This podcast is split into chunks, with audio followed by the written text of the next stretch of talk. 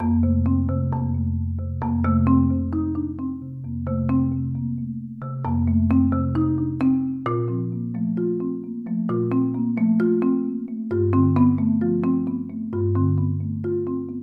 everybody, welcome to the Murderish podcast and my very first episode. I'm your host, Jamie Rice. I am so excited this day has finally come. I've been working toward launching this podcast for quite a while now, and I am beyond excited to share it with you.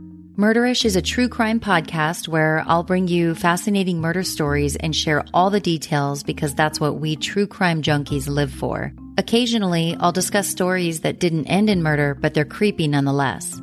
I also intend to bring interview guests on the show, people like prosecutors, homicide detectives, defense attorneys, basically anybody in the true crime space. Full disclosure, you guys, I'm a podcast newbie, a rookie, a minor leaguer, so to speak, but I am passionate about true crime, all aspects of it. So hang in there with me and know that I will strive to make each episode better than the last. If you are intrigued by murder and need to know every detail when it happens, you've come to the right pod. Oh, and don't worry, this doesn't make you a murderer, it just means you're murder ish. Now, let's get into the first episode. It's a good one.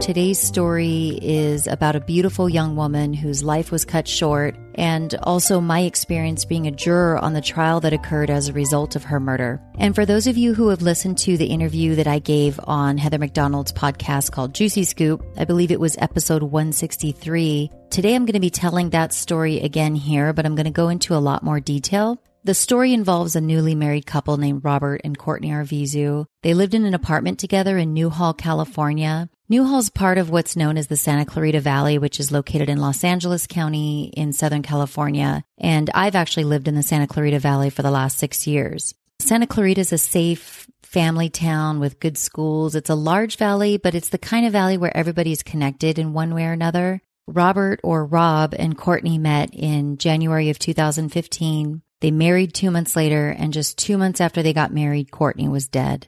At the time they met, Courtney was living in an apartment in Newhall with her mom and her dog. Courtney was an attractive brunette with a small frame. Uh, she had tattoos on her arms and chest. She was 25 years old, almost half Rob's age. Rob was 49 years old at the time. He lived in an apartment right across the street from Courtney and her mom. It's unclear to me how they met, but they began dating in January and Courtney moved in with Rob shortly thereafter. Two months after they began dating, Courtney and Rob went on a trip to Vegas. Rob was a graphic design artist, and so he was going to a graphic design convention, and, and Courtney decided to join him. While they were in Vegas, they just decided spur the moment to get married, and they got married in a small ceremony on March 27th, 2015. On their wedding night, they went out to a bar to celebrate, and in the evening, they just happened to come across uh, or run into an old bandmate of Rob's. I guess Rob used to be in a band. They kind of mingled with him for a while. They stayed at the bar pretty late, and then they ended up back in their hotel room. When they got back to their hotel room, Courtney and Rob got into an altercation. And basically, it was as a result of Rob being upset or what he perceived Courtney to be flirting with his uh, former bandmate that night. So he got really upset. He started calling her really foul names. He called her a whore and all kinds of things. Well, the altercation got so loud that some of the hotel guests actually ended up calling security. Uh, when security got to their hotel room, they noticed marks on Courtney's face and her neck. So they called the Las Vegas Metro Police. Uh, when the police officer got there, he also noticed the injuries to Courtney's face, her neck, and also her eyes. She had what's called petechia in her eyes, and that results from somebody choking you. So basically, there's little blood vessels in your eyes that pop, and it causes these little small dots in your eyes. And so at trial, a close up photo of Courtney's face was shown, and she did, in fact, have broken blood vessels in her eyes or petechia. She had a swollen eye, and she also had red marks on her neck. After the incident at the hotel room, uh, after the altercation, Rob and Courtney remained together. At trial, actually, the defense attorney for Rob called Rob's boss at the time to testify. It was a woman, and she's the one who ran the graphic design company that Rob worked for. And apparently, Rob's boss had testified that Rob used to tell her that Courtney liked to have kinky sex. And so the defense basically was trying to show the jury or trying to indicate that Courtney's injuries in Vegas were as a result of the rough sex they apparently had engaged in earlier in the evening. Two months after the Vegas incident, on the evening of May 23rd, Rob and Courtney went to a house party in Northridge to celebrate Rob's best friend Eric's birthday. Rob met Eric through Eric's wife, Maylin, who had been close friends with Rob for almost 20 years. So Rob and Eric became best friends through Rob's prior relationship with Maylin. And actually, Rob was the godfather to Eric and Maylin's children. That's how close they were. So Eric's birthday party was being held at a friend's house in Northridge. Northridge is about a 20 minute drive from Rob and Courtney's apartment in Newhall, so not too far. People who were at the party said Rob and Courtney showed up happy. There was actually a photo of Rob and Courtney shown at the trial, and they had their arms around each other. They were smiling. Each of them had a beer in their hands. At some point during the party, Rob began to act erratically, very erratically. Uh, in fact, a guy who attended the party who Rob really didn't even know at the time. The guy testified that Rob actually jumped on his back and then bit him on the cheek. And the bite on his cheek was enough to cause an injury. So very strange behavior from Rob. A little later in the evening, Rob became very angry. He began yelling at Courtney, calling her a whore and all kinds of really nasty names and kind of charging toward her in an aggressive way. Maylin, Eric's wife and Rob's good friend of many years, testified at trial that she got in between Rob and Courtney at that time because the argument was so heated. Maylin told Rob basically, you know, calm down, you're embarrassing yourself. And Rob kept yelling at Courtney, you're a whore, fuck you, fuck you, you're a whore. And Courtney was actually yelling back at him. She was saying, fuck you, Rob, fuck you. And by all accounts, Courtney was a feisty girl. So, you know, she was not somebody to take these things quietly. So Maylin at that time told Courtney, shut up, stop it. You know, she's just trying to calm everybody down. She's trying to diffuse the situation. Basically, the situation just didn't calm down. And so Maylin tells Eric, you know, you need to do something with Rob. He's out of control. So Eric ends up taking Rob to another room in the house and Rob proceeds to tell Eric that Courtney's having sex with other guys at work and that she's holding charges over his head. He kept saying, she's holding charges over my head, referring to the Las Vegas incident. At that time, Eric convinces Rob to go outside in the front yard because just Rob just won't calm down. So Eric and Rob go outside and eventually Eric convinces Rob that they need to leave the party. So Rob and Eric get into Eric's car and they leave. But when Rob leaves, Rob has Courtney's cell phone and her car keys in his pocket. So she's basically stuck at a party with people she hardly knows because if you'll remember, you know, she and Rob had only met five months earlier. So she was just getting to know all of Rob's friends. And so here she is at this party, not really knowing anybody. She doesn't have a cell phone and she doesn't have any keys. So Eric and Rob left the party in Eric's car. Rob's sitting in the passenger seat and at, at first he's fairly calm. But during the drive, Rob's mood changes and he becomes very angry with Eric and says, fuck you, Eric. You're taking Courtney's side. He just is really upset with Eric saying that, you know, Eric's taking Courtney's side. So they continue driving and they eventually get on the freeway. They get on the 405 freeway north. And for those of you who are from LA, you know the 405 is one of the busiest freeways in Southern California. And it's a very dangerous situation to be driving with somebody who's acting so erratically. While they're on the freeway, Rob becomes out of control.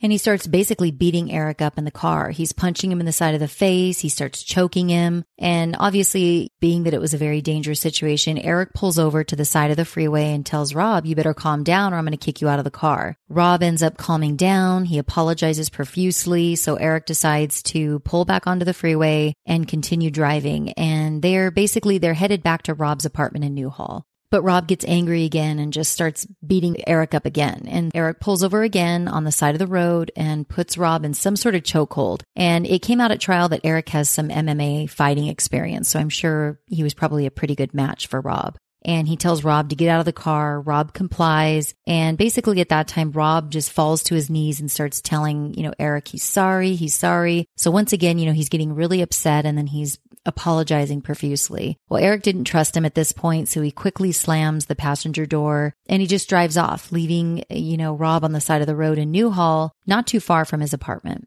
So Eric starts driving back to Northridge where the party was. But before Eric gets back to the party, he decides to stop at a neighbor's house to clean up. I mean, his face is bleeding really bad. He thinks his nose is broken. So he stops at the neighbor's house. And while he's there, they take pictures to kind of document the injuries on um, Eric's face. And there was a close up picture shown at trial to the jurors, and his nose definitely looked broken. He had a swollen eye and he also had red marks on his neck. He had a bunch of blood on his shirt as well. So after being at the neighbor's house for a while, Eric gets back in his car and heads back to the party. When he walks back into the party, Maylin's just shocked to see his injured face. And so Eric tells Maylin about the fight in the car with Rob. And then Maylin tells Eric Courtney left the party on foot, but nobody saw her leave.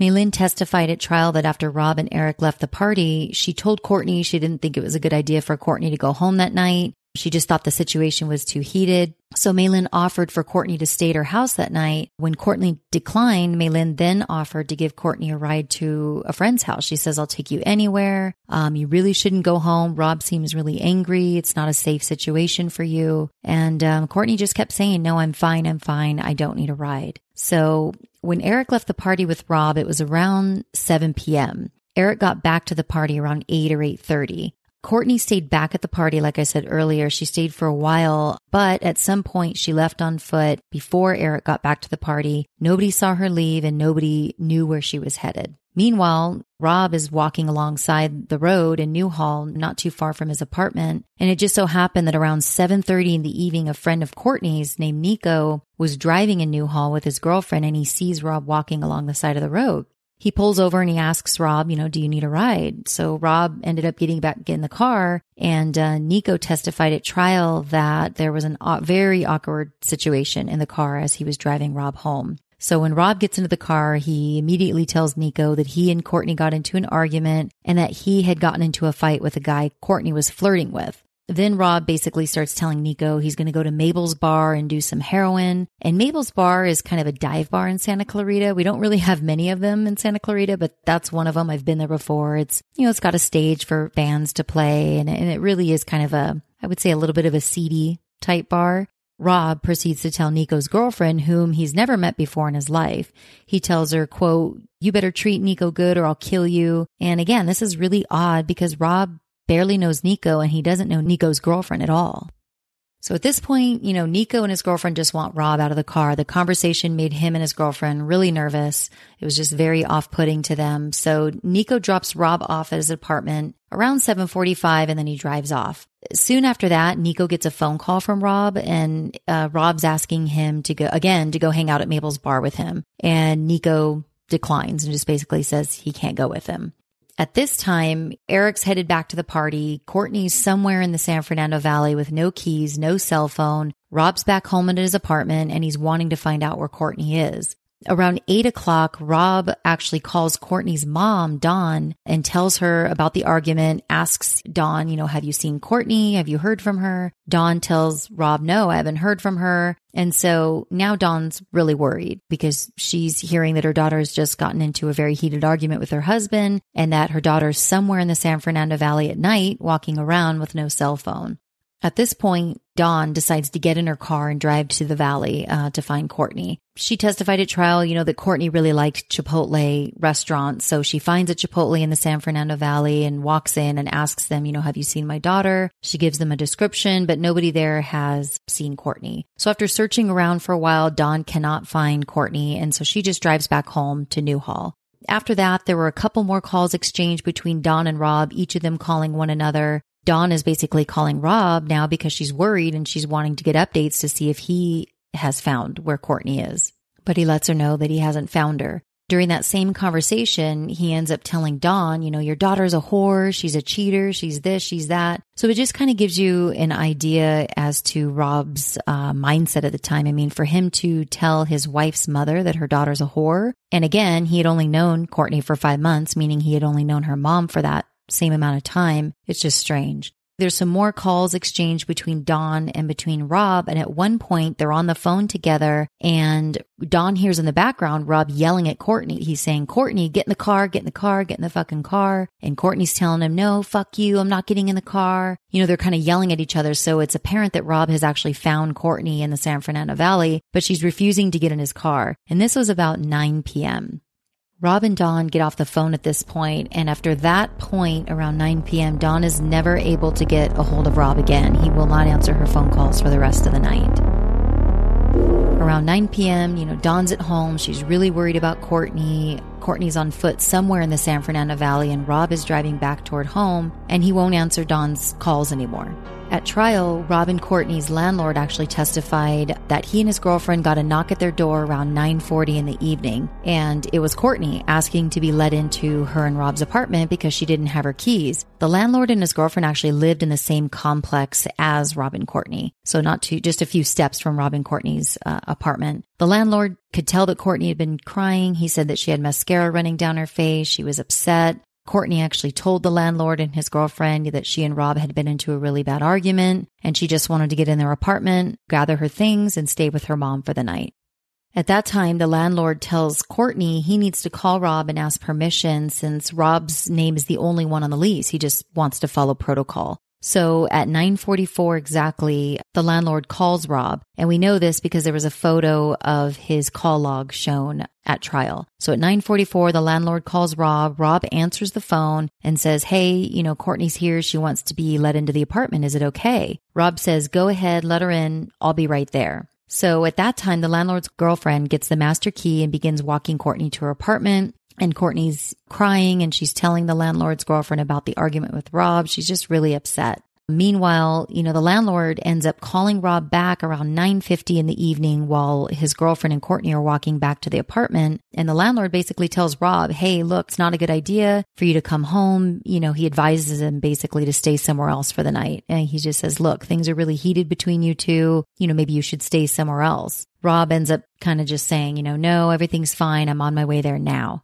So the landlord's girlfriend and Courtney get to the apartment. Uh, they unlock the door of the apartment and Courtney walks inside. And basically, Courtney's telling the landlord's girlfriend, you know, look, I just want to gather my things. I'm going to get my dog and I want to go to my mom's house for the night. Seeing how upset Courtney was, the landlord's girlfriend offers at that time to walk Courtney to her mom's apartment. But Courtney says, no, no, you know, I'll be fine. Uh, I just need to gather my things. So the landlord's girlfriend actually just ends up leaving and walking back to her own apartment, leaving Courtney alone in her apartment to gather her things. The landlord's son, who also lived in the complex, testified at trial that he heard a car screeching into the apartment, just driving really fast and kind of screeching around, you know, the corner into the parking lot around 10 p.m. And that was just minutes after Courtney was let into her apartment. The landlord's son goes to see who came screeching in the parking lot and he finds Rob getting out of his truck. Rob had basically just parked his truck in front of Rob and Courtney's apartment. And at that time, the landlord's son just kind of says, Hey, Rob, what's going on? You know, why are you driving so crazy? And Rob tells him, Oh, you know, everything's fine. And they just continue talking for a few seconds. And right then, Courtney comes walking out of their apartment with her dog in her hands and yells at Rob. And she says, Give me my fucking keys, Rob. She must have heard him pull up because he came screeching in. So at that point, the landlord's son basically sees that, you know, Rob and Courtney are having a fight and he decides to leave. You know, at trial, he just kind of said, Look, it was none of my business. I just wanted to go. At that time, the landlord's son leaves and Rob and Courtney proceed to walk into their apartment and shut the door and this is just a few minutes after 10 o'clock in the evening. A lady named Maria, who lived in the apartment directly below Rob and Courtney's, testified at trial that she was in her living room and she heard a very loud thump come from the apartment above hers sometime between 10 and 10.30 in the evening. Uh, she says she only heard one thump and she knew approximately what time it was because she always goes to bed right around the same time because she has to work early the next morning and she knows that she heard this thump just before she went to bed. In Maria's apartment, she's in the apartment below Rob and Courtney's. Her apartment has the exact same layout as Rob and Courtney's. So she, Maria, was in her living room at the time she heard the thump directly above her. So she assumed that something had hit the floor in the living room uh, of the apartment above hers.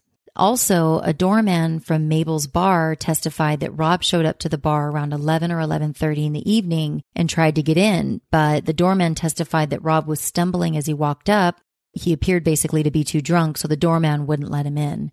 And the doorman testified that after that, Rob just got into his truck and he drove away. Courtney's mom, Dawn, you know, she's still worried about her daughter because she hasn't heard from her or Rob in hours at this point. And Rob, like I said earlier, he stopped answering her calls. So a little before midnight, Dawn decides to call the Santa Clarita Sheriff Station and she asks if they can go check on her daughter because she hasn't heard from her in a while and she's worried. So a sheriff shows up at Rob and Courtney's apartment around midnight and he knocks on the door.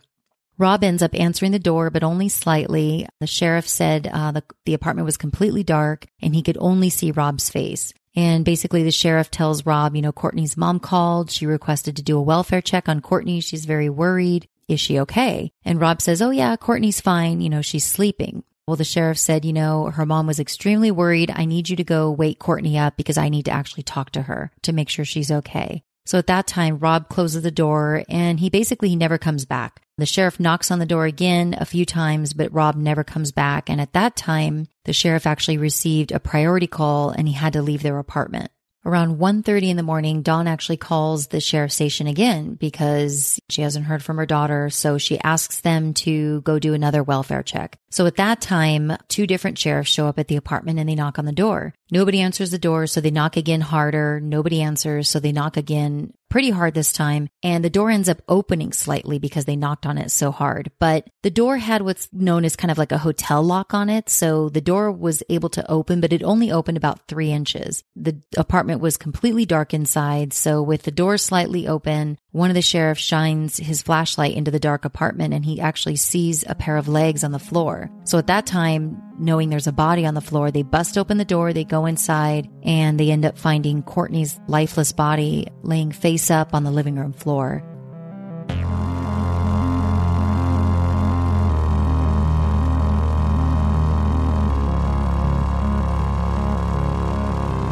There was blood covering her entire face, and her dog actually was attached to her body around her waist, so the dog was unable to leave her side. So the dog was there and barking when the sheriffs came in.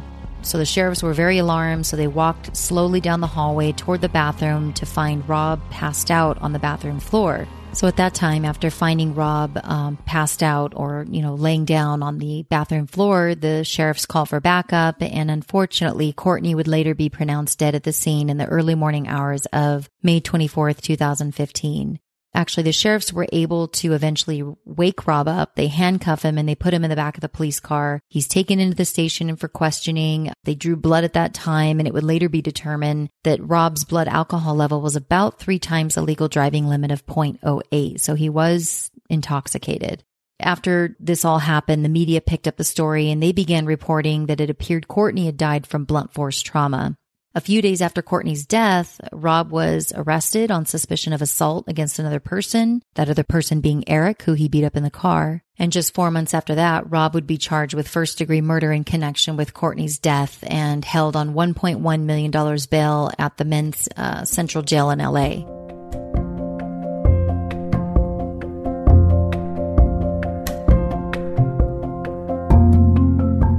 Trial was set to begin in June of 2017, two years after Courtney's death, but it got delayed a month.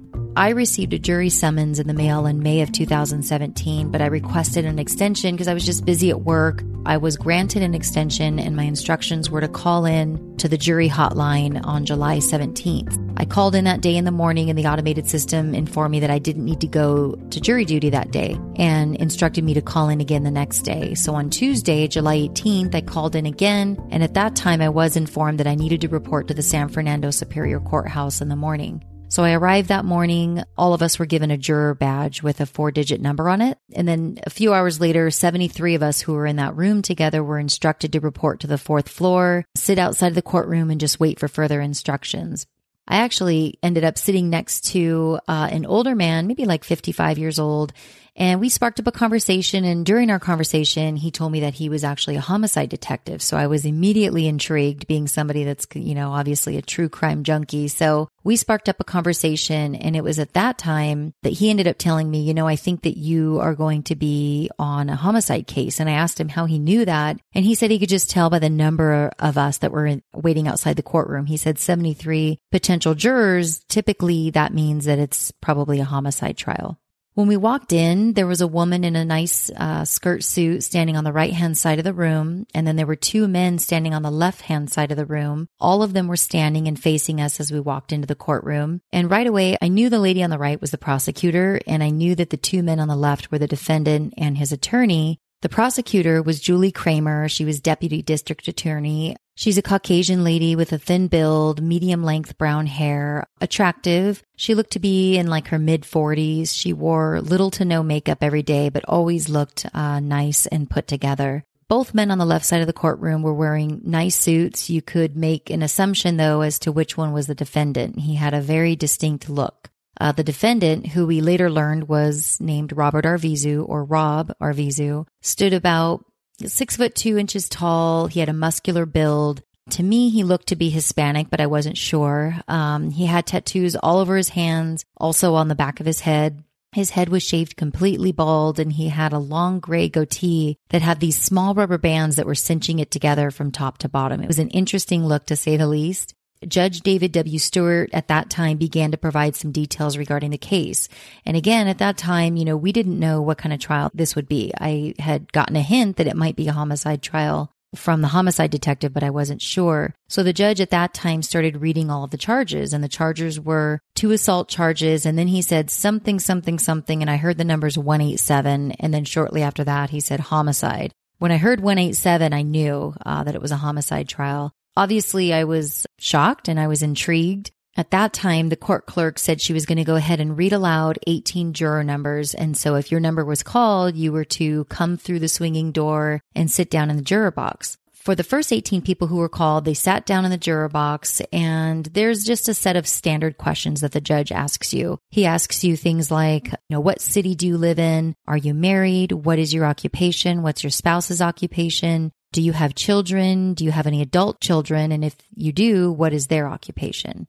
Then it was the prosecutor's turn to ask some more specific questions. And so it was at this time that we actually received some clues as to the details that would come out in the case or what would be, you know, involved in the trial. She started to ask things like, have you or anybody close to you suffered from alcoholism? Have you been the victim of or accused of, you know, domestic abuse, things like that. So you kind of understood at that time that, you know, something about this case would involve alcohol as well as domestic abuse. Then the defendant's public defender, Edward Mack, got up and asked his questions. And Edward Mack was a nicely dressed African American man. His head was also shaved completely bald and he had a very colorful personality. So Mack would ask questions like, can you be impartial and come to your verdict based on the evidence and the law and not your emotions? And then Mack explained the law pertaining to circumstantial evidence. He says, you know, if two pieces of circumstantial evidence are presented, one points to guilt and the other one points to innocence, you have to accept the evidence as pointing toward innocence. Then Mack proceeded to give a very interesting example of what circumstantial evidence is. He says, if someone passes gas in an elevator and then gets off the elevator, other people walk in the elevator, they smell it, they automatically assume that you did it. But that doesn't mean you did it. They're just basing their opinion on circumstantial evidence. So it was interesting. I mean, the courtroom kind of laughed. So some of the jurors got excused uh, just based on their answers to some of these questions. And so let's say, you know, six jurors get excused. Well, then they call a round of six more juror numbers. And I was actually in that second round. So I went and I sat in number six's seat and I never got up. That's where I stayed. The remainder, I never got excused. So jury selection took about two days. It was a long and boring process, but we finally got 12 jurors and three alternates sworn in. And uh, like I said, I ended up being juror number six. So opening arguments began on July 20th. Rob was charged with two counts of assault against Eric and murder in the first degree for killing his wife the evening of May 23, 2015. The prosecutor was basically claiming that Rob killed Courtney in cold blood because he was a jealous, abusive, and controlling husband, while the defense attorney was claiming Rob was just, you know, in an alcoholic blackout, you know, that night. It's possible maybe he wasn't even the one who killed Courtney, which was kind of crazy for him to say. He did offer up a very weak conspiracy theory during trial, but none of the jurors bought it. He's just basically claiming that Rob was in an alcoholic blackout and doesn't remember what happened that night. The state had a strong case against Rob. I mean, the timeline fit. The witnesses saw Rob get aggressive with Courtney at the party. The landlord's son saw Rob and Courtney at the apartment together arguing. Uh, and the neighbor below Rob and Courtney heard a loud thump shortly after they were seen arguing. There was also a lot of DNA evidence and blood evidence. The evidence shown at trial showed Courtney's blood in various places in the apartment, leading from the living room down the hallway and also all over the bathroom where Rob was found passed out. The evidence showed that Rob tried to clean up in the bathroom after Courtney's death. Um, there was blood found in the sink drain, in the shower drain, and also on a hand towel. And remember the doorman at Mabel's bar who wouldn't let Rob in the bar? The prosecutor claimed that after Rob killed Courtney, cleaned up, he went to the bar to establish an alibi to basically say, well, I wasn't even in the apartment at the time. I was at the bar. But as you'll recall, he was never let into the bar because he was too drunk. So Rob ends up getting in his truck and drives home. The evidence also showed a lot of dry blood on Rob's hands after he was arrested and brought into the station that evening. The dry blood would have been on his hands when he went to Mabel's bar, but it was dark outside, and so the doorman probably would have never noticed it on his hands.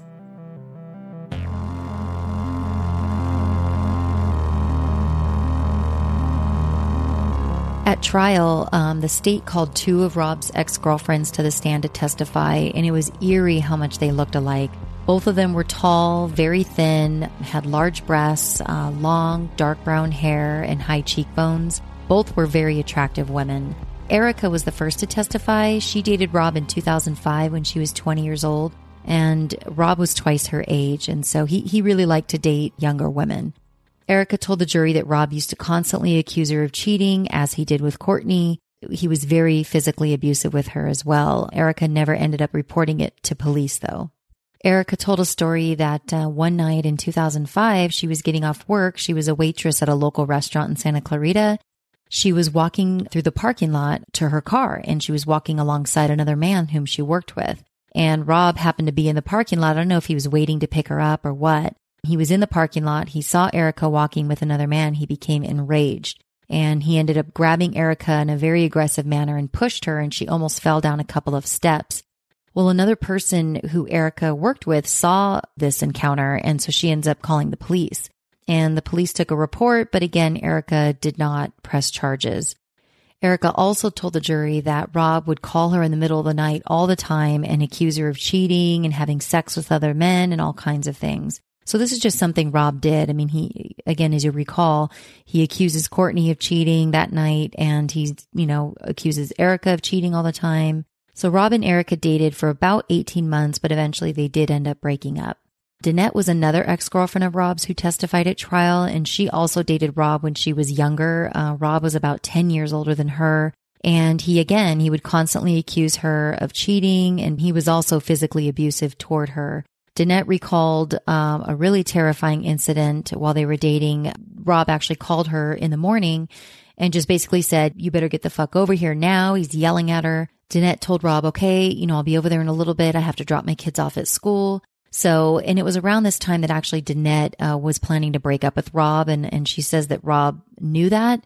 Maybe that's what angered him. But anyway, he calls her in the morning, tells her, you know, get the fuck over here. So Danette, after she drops her kids off from school, she goes to Rob's house and he immediately opens the door, pulls her inside, he shuts it behind her and he locks it and he pulls her into the master bedroom. He immediately throws her on the bed and just starts yelling at her. And he's, you know, gets on top of her. He starts choking her. He starts telling her, you know, you're a housewife whore. You're cheating on me. You're this, you're that. And Danette basically testified that Rob's behavior was very erratic that night. She said that he would beat her up and he would get on top of her and he would choke her. And then he would hop off of her and he would start kind of skipping around the room saying, I'm going to do years in prison over this. I'm going to do years in prison over this. And he would, it was just strange, erratic behavior. But this lasted in the bedroom for a few hours and Rob was very angry. He got very physical with Danette but at times he would calm down. And Danette basically said she went into survival mode and she told Rob whatever he wanted to hear. She says, you know, I'm not going to break up with you. I love you. And at one point, she's kind of softly stroking him on the leg, just trying to calm him down. She just wanted to get out of there alive. Rob eventually tells Danette, well, if you love me, then have sex with me right now. And although Danette didn't want to, she felt like she had to, so she complied. And during the whole time they were having sex, Rob choked her the whole time. It was just a very scary situation for Danette. And eventually she is allowed to leave and she ends up breaking up with Rob sometime after that. So Rob had a, a, a history of abusing women and that was well established at trial. Interestingly, another one of Rob's ex girlfriends testified on his behalf at the trial, and she was actually the mother of his two children. I don't know the ages of his children, but I believe they're somewhere older than 10 years old, but not adults yet, maybe preteens but they had dated many years ago. And basically, she claimed that Rob was never abusive toward her, but the way that she would answer kind of made us question whether she was being truthful. So the defense attorney would say, okay, well, you dated Rob. You know, was he ever abusive towards you? And she says, nope. You just kind of like that. So it was strange. But anyway, her, her testimony was brief. So the day that Rob's ex girlfriend or his baby mama testified, I actually ended up going to the same restaurant as her for lunch. And I was sitting down at the table and I saw her walk in, and she actually walked in with Rob's aunt, who also testified at trial. and also another man who we saw in the courtroom every single day. He was there every day at trial, but he was sitting on Rob's side of the courtroom and none of us jurors knew who he was. And we used to call him the mystery man and we were taking like these fake bets trying to figure out who he was. I, for the longest time, thought he was part of the media. Some people speculated that he may have been Rob's dad, but we really didn't know. So in walks baby mama as well as Rob's aunt and this mystery man. But when baby mama walked into the restaurant, she was kind of skipping and dancing as she walked in, which I found kind of strange given that she had just testified that same day, you know, in a first degree murder trial where the father of her children could end up being locked away for the rest of his life. So I just, I found it odd. But um, as I mentioned earlier, the state, you know, had a very strong case against Rob. The evidence and the witness testimony would show that shortly after the landlord's son left Courtney and Rob's apartment when he saw them arguing, Rob and Courtney went inside their apartment and altercation ensued within minutes. Rob struck Courtney several times in the face. She fell to the ground, face down on the living room floor. And it's believed that she was knocked unconscious by these blows. And obviously we were shown pictures of the crime scene and her injuries were horrendous. She had cuts above each eye. She had a cut below one of her eyes. She had both eyes were swollen, her jaw appeared to be out of place, and there was just blood covering her entire face. So it, it was believed that Courtney was actually knocked unconscious by um, all of these blows, and she ends up landing uh, face down on the living room floor. Rob then proceeded to get on top of Courtney and applied tremendous pressure to the back of her head, basically cutting off her airway as her face was pushed into the floor. So Courtney's actual cause of death was not blunt force trauma as the media had reported early on. It was actually smothering. She died from asphyxiation or smothering. There was a medical expert who actually testified at the trial and told the jurors that death by smothering is caused when someone's airway is completely cut off so they can no longer breathe. The medical expert went on to say that someone would pass out after about 30 seconds of having their airway restricted and death would occur within three to five minutes. I mean, three to five minutes is a long time to apply extreme pressure on someone. You know, it was evident that Rob wanted Courtney dead. If you think about it, if you stop right now and you squeeze, say, a water bottle really tightly for three to five minutes, it's a long time. And the medical expert basically testified that it has to be tremendous pressure so that the airway is completely cut off. So, as you'll recall earlier, I had mentioned that the landlord's girlfriend let Courtney into the apartment, and um, Courtney immediately began gathering her things to stay overnight at her mom's house, who just lived right across the street. At that time, Courtney had grabbed a Bath and Body Works bag. Um, she put a hair clip in it, a bralette, body wash, and some other things. They showed a picture of it at trial, and it was basically all the things you would take if you were in a hurry to stay somewhere overnight, just kind of the essentials. And when Courtney fell to the ground after being hit in the face, she actually landed face down with her face landing directly on top of that Bath and Body Works bag. And we knew that Courtney died laying face down because there was a small amount of livor mortis found on Courtney's front upper thigh. And basically, livor mortis is pooling of the blood. So when somebody dies, all of your blood pools to the lowest point of gravity. And so if you die laying face down, well, then there's going to be um, livor mortis in the front of your face, on your stomach, the front of your thighs, basically the front of your body because that's the lowest point of gravity. When the sheriffs busted the door open and found Courtney's body, she was laying face up and the Bath and Body Works bag was laying right next to her face and there was dry blood all over the outside of the bag. Courtney had been hit several times in the face and the autopsy photos showed a deep cut on her eyebrow, also another one on her other eyebrow, a cut below her eye. These cuts are what caused Courtney to have all the blood all over her face, and that blood transferred onto the Bath and Body Works bag when her face landed on top of it. The prosecutor actually showed a close up photo of the Bath and Body Works bag at trial, and she told jurors you could see an outline of Courtney's face on the bag, and you actually could when you looked at it. It was chilling. So, as I'd mentioned earlier, uh, Courtney died laying face down. We know that because of the livor mortis that was found on her front thigh. Um, but when the sheriffs found her body, she was actually laying face up. So, how we believe this happened was that after Rob killed Courtney, he cleaned up, he went to the bar, he left her laying there on the living room floor, face down with her face on the bag. When Rob returned home from the bar, he was probably curious to see what he had done to her. So he turned her body over and the bag just stayed there, but by then the blood was dry. It had time to dry because Rob left and went to Mabel's bar. The trial lasted two weeks and one day, and we began deliberating on a Friday, which was July 28th, around 1045 in the morning. Prior to deliberations, the judge basically for about an hour to an hour and a half, he read all the laws and the jury instructions to us. And he told us our first order of business would be to choose a jury foreman. He urged all of us to base our verdicts on only the law and the evidence presented, uh, as well as the witness testimony. So when we got into the jury deliberation room, our choices were voluntary manslaughter, second degree murder, first degree murder, or not guilty. And I was chosen as the jury foreman fairly quickly when we got into the room. And then we basically just got down to business. We began going through the evidence uh, and deliberating on all three charges. We decided to reach a verdict on the two assault charges first to get those out of the way. So then we began deliberating on the murder charge. And by the end of the day, and this was on a Friday, we were close to reaching a verdict on the murder charge, but decided we needed more time and we didn't want to rush it. So we took the weekend and we resumed um, back that Monday morning. And by late morning, we delivered a message to the judge that a verdict on all three charges had been reached. And a few minutes later, we were escorted into the courtroom and asked to sit down in the jury box. I handed the verdicts over to the bailiff, who then handed them over to the judge. I was very relieved at that time that I uh, was not going to have to read the verdicts aloud because it just would have been extremely nerve wracking.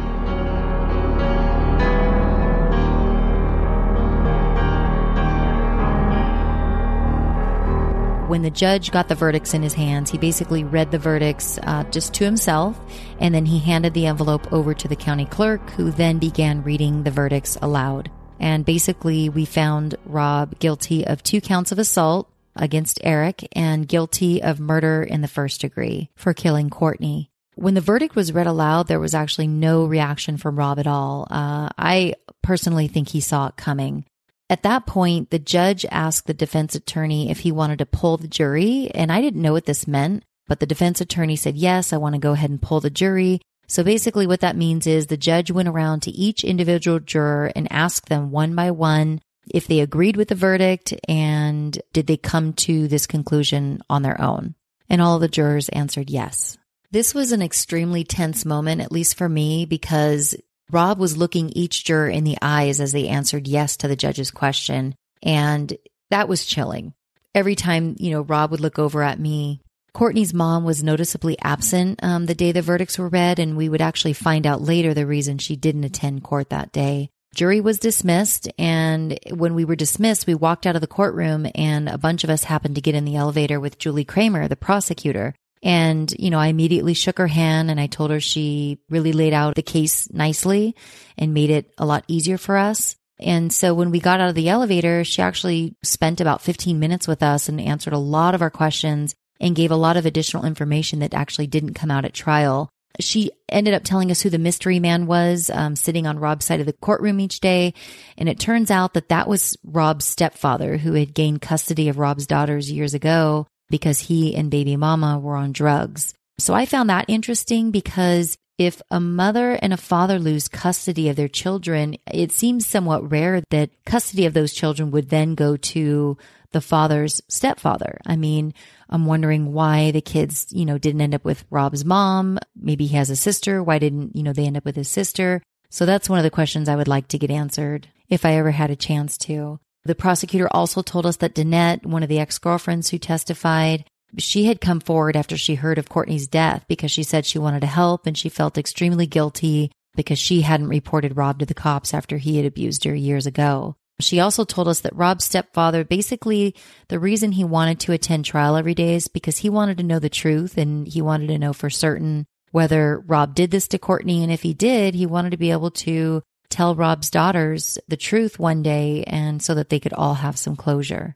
She also told us that Rob was scheduled to be sentenced in a couple of weeks on August 15th, and I was actually not able to attend the sentencing. But during sentencing, members of Courtney and Rob's family and some friends gave statements. Eric, um, who testified during the trial, who was Rob's best friend and the man he assaulted that night, said, quote, I know Rob. I know the best parts of him, and unfortunately, I know the worst parts of him. His anger brought out the worst in him. The anger is still in him, and I don't think it will ever go away. In addressing the judge, Eric said, Make sure he can't hurt anybody ever again. Rob's cousin also gave a statement, and she said she had difficulty reconciling the murder with happy photos of Courtney and Rob that she had received on her phone the day of the killing. She said, quote, I have pictures of the last day of them being happy. I was shocked because this is not the cousin I know and love. It's been hard for us. We got to know Courtney and we love her. We're sorry for your loss, she told members of Courtney's family sitting on the other side of the courtroom. I love my cousin, she said, as Rob watched over his shoulder. He was not a monster, she said. The judge asked the cousin if she had attended the trial, and she answered that she had not. Basically, I think the judge was trying to point out that you're saying that Rob's not a monster, but had you attended this trial, you would have seen that what he did to her was brutal. Then Rob himself made a statement. He turned to face the family and friends of Courtney while handcuffed and sitting next to his attorney. Rob said, quote, There is nothing I can say or do that will bring Courtney back. One day you will know, stopping short of continuing, but implying that he had more to tell them at a later date. I honestly don't remember that night, he told them, referring to the night he killed Courtney. There's going to be a day where I will let you know what happened, he said. There was a lot of lying on the witness stand. Rob mentioned quietly at times that he should have shared his feelings with a friend. He said, I should have talked about things back then, but I didn't. After two years behind bars, Rob said, There is no anger in me now. The closest he actually came to an apology was when he told the judge, quote, I'm sorry for everything that's gone on here, unquote, referring to the courtroom basically. He said, My family is suffering too. Then Judge Stewart gave his comments. Judge Stewart said, This is a double tragedy. Mr. Arvizu took Courtney's life and threw away his own.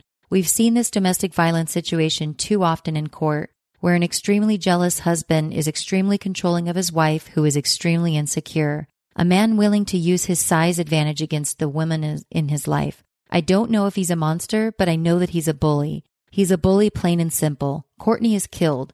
Courtney is gone, and Mr. Arvizu has thrown his life away, Judge Stewart said. Then he delivered his sentence 28 years in prison.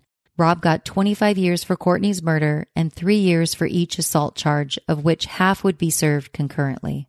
Although Rob showed no emotion when the verdicts were read aloud in the courtroom, there was one time when he got emotional during the trial, and it was when his good friend of many years, Mei Lin, testified. When the prosecutor called Mei Lin to testify, she entered the courtroom just sobbing. And it was clear she, this was going to be a very tough uh, thing for her to get through. Mei Lin was sworn in and then she sat down on the witness chair, but it took her a few moments to gather herself and she was completely sobbing and she could barely breathe. She was emotional during her entire testimony, but it was when she finished that Rob got emotional.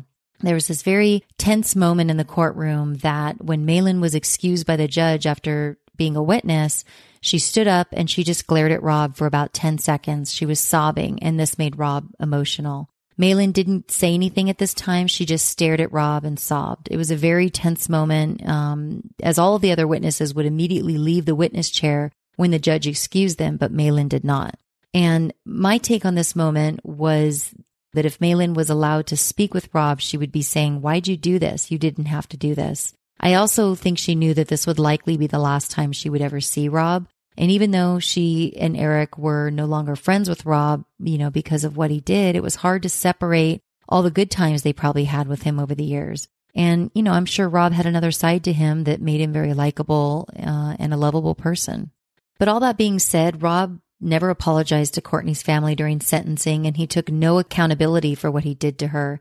He claimed that he didn't remember what happened, which his attorney claimed was due to Rob being in an alcoholic blackout at the time Courtney died but evidence presented showed that was not the case. When Rob screeched into the apartment complex, he parked his car perfectly in front of their apartment. There was a picture actually shown at trial of his truck, and it was parked perfectly within the lines. We also knew from the landlord's son's uh, testimony that Rob was totally coherent when he spoke to him. He was calm. We know Courtney died within minutes of Rob getting back to the apartment, so there was no time for him to get drunk and black out before killing her.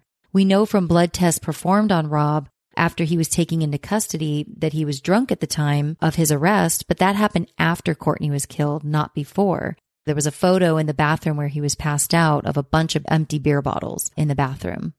When we began deliberating, uh, we went through all the options, which were voluntary manslaughter, second degree murder, first degree murder, or not guilty. Uh, we were very careful to weigh all the evidence presented at trial, the witness testimony, and also to take all the applicable laws into account. We concluded fairly quickly that it was not voluntary manslaughter. A classic example of voluntary manslaughter is two people get into a fight at a bar. One person punches the other person and that person falls and hits their head on the bar on the way down. And that head injury causes their death. They did not intend to cause their death, but it, their death did happen as a result of them punching the other person. So that's voluntary manslaughter. The manner in which Courtney died was not voluntary manslaughter. So then it was between second degree and first degree murder. We deliberated on it for quite a while. We knew that it was at least second degree murder. And for it to be second degree murder, there has to be what's called malice aforethought or, and an intent to kill. Um, but the murder was not premeditated. So an example would be two people have an altercation while driving, basically a road rage situation. They pull up to a stop sign and one of the people pulls out a gun and shoots the other. The killer didn't premeditate or plan to kill the other person. Um, they did it in the heat of the moment. They did commit the act with malice or malice aforethought, and they did intend to kill that person, but the murder was not premeditated or planned out. That would be an example of second degree murder. So we knew that Courtney's murder was at least, you know, second degree murder, but we didn't know if we could elevate it to first degree murder with the key differentiator between the two charges being premeditation. I think many people, including me, think that premeditation is something that occurs over a number of days or months with somebody planning out the murder, you know, buying all the necessary supplies and then lying in wait for their victim. While that is a classic example of first degree murder, um, premeditation actually can happen a lot quicker than that. Um, I learned this after the judge read all the jury instructions and laws to us before we deliberated. We learned that premeditation can occur over a number of seconds or, or minutes. And part of the definition of premeditation states that a cold and calculated murder can happen quickly. The definition doesn't provide a specific amount of time as a measuring tool. It just says that it can happen quickly. And the killer had to have had a chance to deliberate what they were doing and still choose to do it. So we know that Rob beat Courtney up that night and likely rendered her unconscious, causing her to fall to the floor. At that moment, she was not a threat to him at all. He could have stopped there, but he didn't. He chose then to get on top of her and put so much pressure on the back of her neck that she could no longer breathe. The medical expert testified that someone would lose consciousness after approximately 30 seconds of being smothered. So even if Courtney wasn't unconscious from the blows that she received, she certainly would have become unconscious from having her airway cut off for a period of time or 30 seconds. We also know from the medical experts' testimony that it would have taken approximately three to five minutes of extreme and continuous pressure to cause death by smothering. During that three to five minute period, we, the, being the jury, strongly believe that Rob had a chance to deliberate what he was doing to Courtney and therefore it was premeditated. He chose to continue applying pressure for three to five minutes because he wanted her dead. Courtney was not a threat to him at some point because she was unconscious. You know, he could have stopped at that point, but he wanted to keep going. He did keep going and he ultimately caused her death. You know, Rob was a big guy. He was far bigger than Courtney. She wouldn't have been a threat to him whether she was knocked unconscious or not. If Rob had stopped after Courtney fell to the floor, perhaps the verdict would have been different. You know, the second act he committed, smothering her, was really what our verdict hinged on. And I do stand by that verdict today and believe justice was served.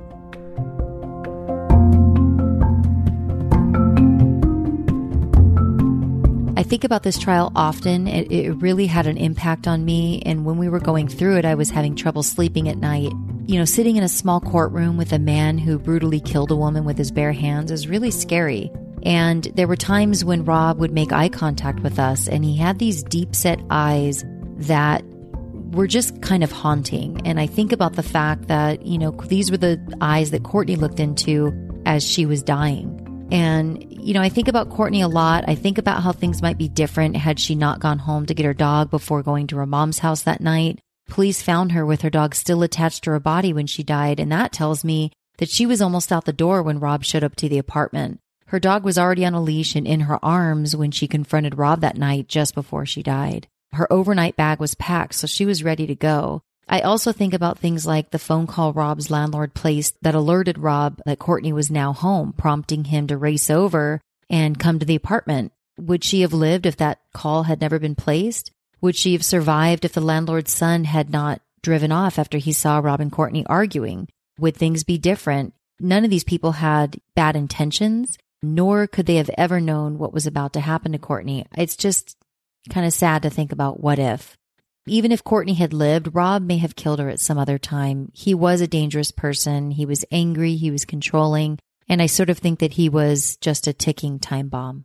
Just two weeks before he killed Courtney, he actually spoke at his and Courtney's church and he got on stage and he told everybody how he had made, you know, a change in his life and he was on the right path. And a video of Rob's speech was actually on the church's website. But once Courtney died, they actually took the video down. My heart broke for Courtney's family during the trial. I mean, you could see that the immense sadness on Courtney's mom's face. I mean, the prosecuting attorney told us after the trial that Courtney's mom couldn't bring herself to attend the last day of Courtney's trial when the verdicts were read. And that was because she had had an emotional breakdown the week before after crime scene photos were shown in court uh, during closing arguments. I mean, I can't even imagine as a mother what that would be like. Courtney had two sisters and a brother. They were all very close. Um, Courtney's sisters each had a young child who Courtney adored. And by all accounts, Courtney was a sweet, caring girl who loved to work out. She loved being an aunt. She just got caught up with the wrong guy and it cost her her life. You know, the fact is that, you know, most people who are, are victims of domestic violence, they don't leave right away. They end up staying and they don't report it to police. And I think that what happens is you know, you're in a domestic abuse situation and then the abuser becomes very apologetic and maybe for the days after they hit you or the weeks after they, they hit you, it's kind of a honeymoon period where you're kind of in control again. And I think that you do believe that they're going to change, but they don't change and they end up just doing it over and over again. And, you know, some women come to the conclusion that they can't take it anymore and they're able to get away. But I do think that most women do not leave um, the first time that they're abused. Rob's defense attorney actually said in court, Oh, if these women are so afraid of Rob, why they stay with him? Well, the fact is that's not what most women do. They don't leave right away. And I don't think women should be judged by this. I think they're abuse victims. They've been traumatized. They've been bullied, controlled. They've been manipulated. And the last thing they need is for somebody to judge them for staying in an abusive relationship. So that's it for today's story. Thanks so much for joining me. I'd really like to hear your thoughts regarding this story. Do you agree with the verdicts? Do you have any questions? Do you agree with Rob's sentence? I'm really looking forward to hearing from you. So go to my Facebook group. That's Murderish Podcast. It's a closed Facebook group where we can discuss this case. Thanks so much for listening, and I will see you next time. Hey everyone, if you liked what you heard today, please consider subscribing to the podcast and telling a friend. The word of mouth is powerful. Also, please follow me on social media so we can chat about these stories and really all things murder. Find me on Facebook at Murderish Podcast, on Twitter at murderishpod and on Instagram at Murderish Podcast. Also, feel free to shoot me an email anytime at murderishjami, that's J A M I, at gmail.com. Hope to talk to you soon, and thanks again for listening.